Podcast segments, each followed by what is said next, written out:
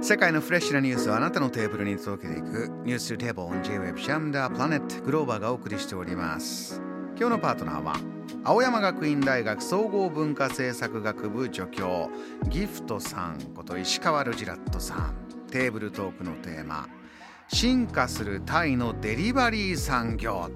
どれぐらいになってるか市場規模をまず伺っていきましょう。日本のデータですとね最新の2021年、えー ICT 総研のどれぐらいの人が利用してるか動向調査の結果。市場規模が5678億円、えー2023年には6821億円へ伸びる勢い。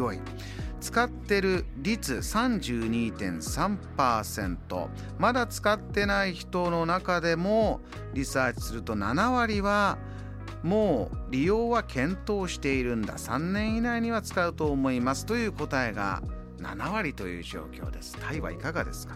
タイはですね日本円であまあ考えると1500億円の市場が今あります。タイで1500億円規模というとまあね結構大きいね。物価のこと考えても結構大きいですよね。そうですね、ん。そして今年で成長率がですね18.4から24.4%と言われてます。まだまだ成長していく。そうですね。これからもっともっとだと思います。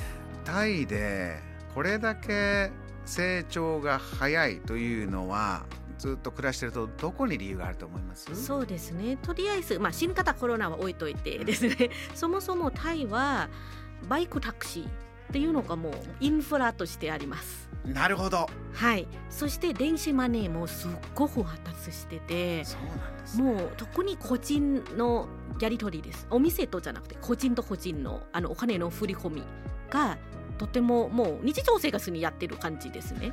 ちょっとご飯食べ行って割り勘しようよとか。あそれもありますし、うん。でそれ以上にタイだとすごい簡単に例えば今日私クッキー作りたいな売りたいなと思ってとりあえず村の LINE グループにうん。あ今日ちょっとクッキー作ります。60バーツですみたいな感じですぐ売れるんですよ。それオンラインでできるんですか？そうですね個人のグループの中でもできちゃうぐらいみんな安心してデジタルでお金やり取りしてる。そうです。ねそれは日本だとまだそこまではないんじゃない？ですか私あんまり知らないけど言ってもあのウェブサービス使ってですよね？プラットフォームに自分のページ立ち上げてクッキー売るならそこを通してっていう。日本はまだそういうものがやっぱメジャーですよね。なるほど。うんそうですね。タイは結構コロナ禍の中で知り合いがめっちゃブラウニーを売り始める人が多くて なんでブラウニーなのかっていうのが逆に聞きたい。なんか流行ったんだ。流行ってたんですみんな甘いものが欲しくなったんですすいらしくてね。あそう、はい。結構売れたんだブラ結構ウニー。売れましたね。これそういうのをじゃあ、まあ、個々人ではい。町内で売ります買いますをやってたものがこの、まあ、バイクタクシーがたくさん走ってればデリバリーでちょっと遠くまでもそういうものがもう始まったそうですね。で特にそういうタイのデリバリーだと結構フードデリバリーはメインですがまず食べ物がメインだまず食べ物がメインですね。うん。もう5社ぐらいがメインのプラットフォームがあって日本だったら UberEats みたいなのがいっぱいあるんですけど、うん。でそれだけではなくてそのプラットフォームプラス日本だったら多分まあタクシーを呼ぶアプリがあるんですよね。うん。でタイはそのバイクタクシーを呼ぶアプリがあるわけで。えでそのバイクタクシーのアプリを使って配達してもらうなんですよ。メッセンジャーみたいで。うん。あの例えばケーキを作ったらとりあえずあのバイクタクシーだったらちょっと壊れちゃうかもしれないからちょっといい BMW を頼んで あのケーキを配達してもらう。エアコンとともにみたいな。自分でデリバリーの車種も選びながら。そうですはあ。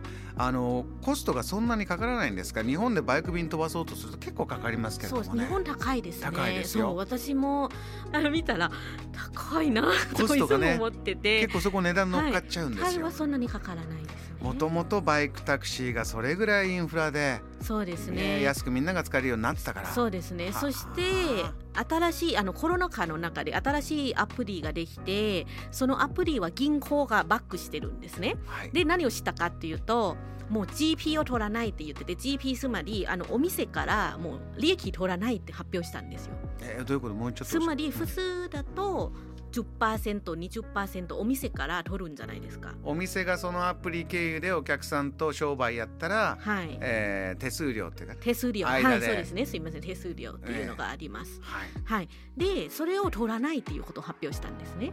お店の利益を取らないアプリを銀行がバックアップし銀行がバックアップした。はい。でそうすると今屋台でもみんな入っちゃうんですよ。そのフードデリバリープラットフォーム単価500円でもね抜かれないんだったあらの5バーツでもですよ。あそうか。5バーツって日本円でどれぐらいですか、5バーツだとあまあ卵焼き1個みたいな感じなんですけど日本円だと15円。15円ぐらいのものをそこ通して使ってもそうです。商売できるんだ。はい。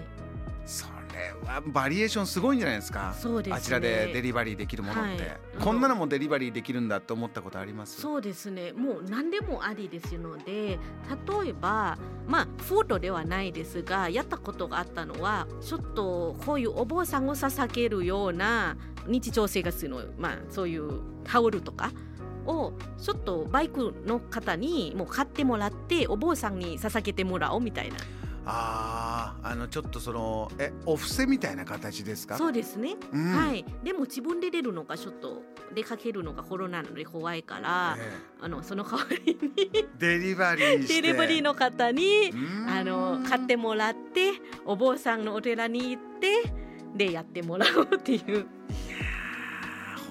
当に生活の隅々まで。そうですね。でも一番印象的だったのは、はい。さ最近ライダーの方つまり、うん、あの配達する方ですね。うん。すごく大活躍してて、うん。ニュースになったのは犬にペットフードをもう食べさせるっていうシーンがあったんですよ。ペットフードをまずデリバリーするんですね。はい。で配達してくれたその配達員さんがはい食べさせるとこまでやってくれる。そうですね、まあ、ペットフードって言ったらちょっと日本だとあのそういうペットフのためなんですがタイ人だともうご飯買ってきてくれるみたいなお弁当ですね。買ってきてそのままあのバイクで来てあのビデオで見たんですよ。あの防犯カメラで。はいはい、で来たら最初に書いたのはそのまま置いていいですよって書いてたんですね。タイは注文できるから。そのまま置いていいですよって書いて。